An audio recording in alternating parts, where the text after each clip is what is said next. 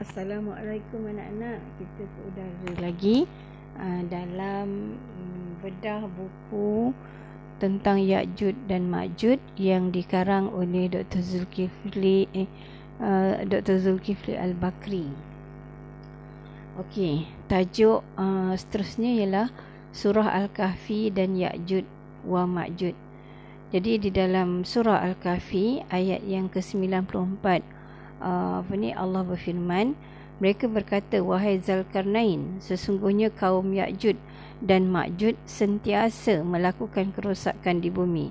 Oleh itu setujukah kiranya kami menentukan sejumlah bayaran kepada kamu? Dari hasil pendapatan kami dengan syarat engkau membina sebuah tembok di antara kami dan mereka uh, Ibnu Kasir berkata Ya'jud dan Ma'jud termasuk dari keturunan Adam AS sebagaimana yang ditegaskan di dalam As-Sahihain. Lihat tafsir Al-Quran Al-Azim 5-28 Syekh Al-Marawi berkata pula apabila mereka tiba di antara dua gunung itu iaitu tempat yang dikatakan oleh para pelancong pada abad ke-15 Masihi sebagai tempat yang unik beliau dapati di antara dua gunung itu tinggal satu bangsa manusia yang hampir tidak dapat memahami setiap persoalan yang diajukan kepada mereka kerana tahap pemikiran mereka lemah. Sekiranya mereka mempunyai kecerdasan yang mantap, sudah tentu mereka memahami setiap persoalan yang diajukan berbanding dengan penggunaan bahasa isyarat. Lihat dalam tafsir Al-Marawi 8-4179. Abu Al-Kalam Azad uh, pula menyatakan bahawa perkataan Ya'jud dan Ma'jud berasal daripada bahasa Ibrani dan pada asalnya ia adalah bahasa asing. Masyarakat Yunan menyebutnya sebagai Gog dan juga Magog. Seterusnya surah Al-Kahfi dan Ya'jud wa Ma'jud uh, di dalam ayat yang ke 94 uh, tadi kan. Uh, jadi uh, ini uh, kita tengok pula tajuk lain iaitu hadis berkenaan Ya'jud wa Ma'jud serta hakikatnya. Antara hadis daripada Abu Sa'id Al-Khudri radhiyallahu an Rasulullah sallallahu alaihi wasallam bersabda yang maksudnya Allah SWT telah berfirman Wahai Adam kemudian Adam berkata Labik wa sadiq Kebaikan berada di tanganmu Allah pun berkata, pisahkanlah penghuni-penghuni neraka. Adam berkata, siapakah penghuni-penghuni neraka itu? Allah berkata, di setiap seribu orang ada 999 orang. Itu adalah ketika anak kecil akan beruban. Setiap wanita hamil akan keguguran. Dan kamu melihat manusia seolah-olah mabuk padahal mereka tidak mabuk akan tetapi azab Allah lah yang sangat pedih. Para sahabat pun berkata, Ya Rasulullah, siapakah di antara kami satu orang tersebut? Kemudian baginda wasallam menjawab, bergembiralah uh, kamu. Sesungguhnya dari setiap orang daripada kamu maka uh, dari Ya'jud wa Ma'jud ada seribu orang. Riwayat Al-Bukhari 3348. Hadis ini menunjukkan kepada kita bahawa orang kafir selain daripada Ya'jud Ma'jud akan masuk neraka bersama dengan Ya'jud dan Ma'jud. Selain itu, hadis tersebut juga memberi gambaran kepada kita bahawa banyaknya bilangan Ya'jud dan Ma'jud ini serta sedikitnya daripada kalangan orang yang beriman masuk ke dalam neraka. Hal ini boleh difahami melalui sebuah hadis Nabi sallallahu alaihi wasallam yang diriwayatkan oleh Imam At-Tirmizi daripada Imran bin Husain bahawa Rasulullah sallallahu alaihi wasallam bersabda yang bermaksud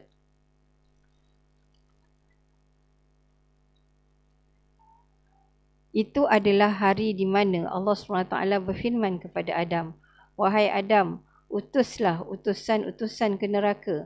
Adam bertanya, Wahai Rab, apakah itu utusan ke neraka? Allah SWT menjawab daripada setiap 1999 orang ke neraka dan satu sahaja uh, yang akan ke syurga. Semua yang berada di situ merasa berputus asa sehingga tidak ada yang tertawa lagi.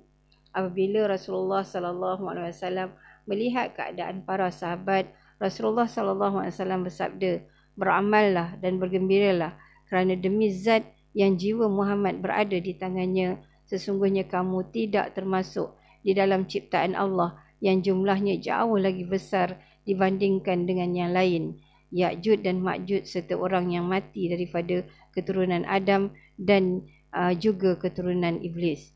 Imran berkata mereka pun bergembira dengan sebahagian hal yang mereka temukan.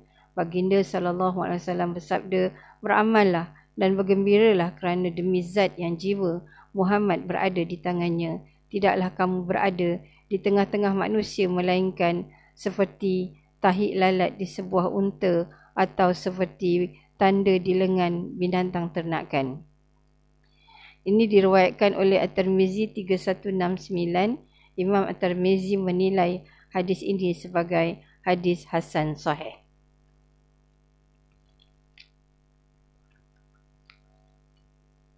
Allah SWT berfirman di dalam surah Al-Anbiya, surah yang ke-21 ayat yang ke-96.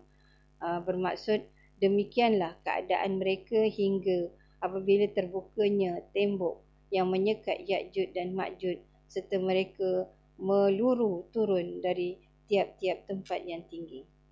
Syekh Al-Maraghi berkata iaitu mereka turun seperti helang dari setiap bukit dan dataran yang tinggi. Kemudian ini uh, serupa dengan kaum uh, Genghis Khan sebagaimana yang diceritakan oleh pakar sejarah uh, Arab dan uh, Perancis.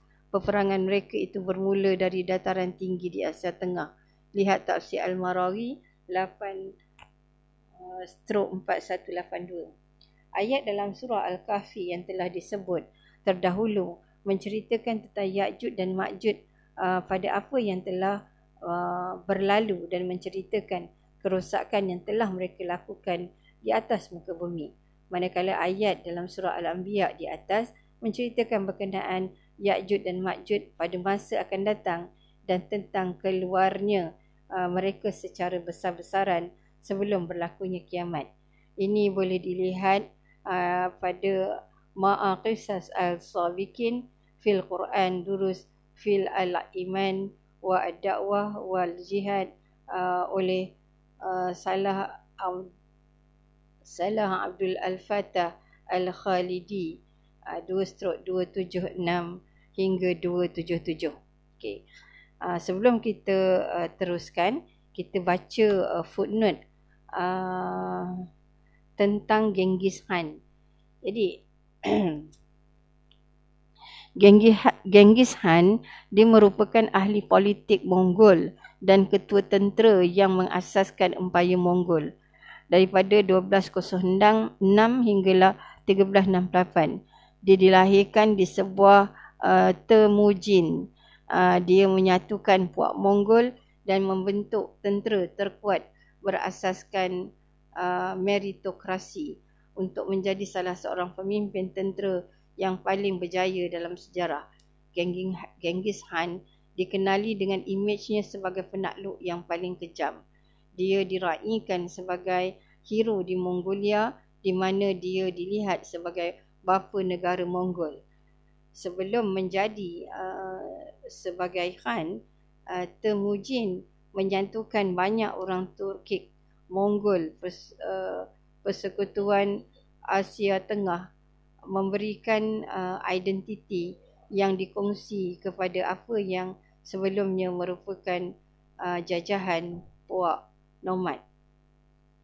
Bermula dengan penaklukan Zia Barat di China Utara dan menyerapkan melalui pelbagai penaklukan termasuk empayar uh, empayar Khwarizmid di Farsi, Genghis Khan meletakkan asas bagi empayar yang akan meninggalkan kesan yang kekal dan dalam sejarah dunia. Beberapa abad uh, pemerintahan Mongol uh, merentangi uh, tanah uh, besar tanah besar uh, Eurasia tempoh yang dikenali sesetengah uh, orang sebagai Pax Mengolika menukar dengan banyaknya demografi dan uh, geopolitik kawasan ini. Upaya Mongol akhirnya memerintah atau sekurang-kurangnya menakluk sekejap sebahagian besar China moden, Mongolia, Rusia, Ukraine, uh, Korea, Republik Azerbaijan, Armenia, negara Georgia, Iraq, Iran, Kazakhstan, uh, uh, Kyrgyzstan, Uzbekistan, Tajikistan, Afghanistan, Turkmenistan, Moldova, Kuwait, Poland dan Hungary. Uh, boleh dilihat di dalam Wikipedia Wikipedia.org wiki Genghis Khan. Okey, seterusnya bangsa Ya'jud dan Ma'jud akan keluar apabila tibanya akhir zaman dan tetekala hampir berlakunya kiamat. Mereka mendiami di suatu tempat di barat daya Mongolia. Bangsa ini juga dikenali sebagai bangsa Mongol dan Tatar. Para ulama mentajihkan bahawa Ya'jud dan Ma'jud tinggal dan menetap uh, di kawasan Mongolia di negara China dan Turkistan di negara Rusia. Mengenai kemunculan mereka ke bumi, terdapat dua pandangan. Pertama, yang menyebut bahawa Ya'jud dan Ma'jud muncul dan keluar sekali sahaja iaitu tetekala hampir kiamatnya. Dan kedua, menyebut bahawa mereka akan muncul beberapa kali bermula sejak kurun prasejarah hinggalah pengakhirannya dengan kemunculan besar yang membawa kepada kemusnahan yang dahsyat terkala kiamat hampir terjadi. Uh, boleh lihat Ma'aqis Ma'aqisas As-Sabiqin fil Quran 2-279 dan juga 282. Ya'jud dan Ma'jud adalah daripada keturunan Adam AS dan boleh kita katakan Ya'jud adalah satu kabilah dan Ma'jud satu kabilah yang lainnya. Kedua-dua daripada golongan manusia daripada uh, keturunan Adam AS daripada Yafis bin Nuh. Inilah berdasarkan hadis sahih dan tafsir Ibn Qasir yang menyatakan seperti di atas. Adapun nasab mereka kepada sebahagian hadis yang lain adalah da'if. Lihat Ashrat Al-Asa'ah Al-Alamat Al-Kubra oleh Manir Ahmad As-Sufi halaman 127. Okey, itu saja anak-anak kita akan ke udara di masa yang lain. Assalamualaikum warahmatullahi wabarakatuh.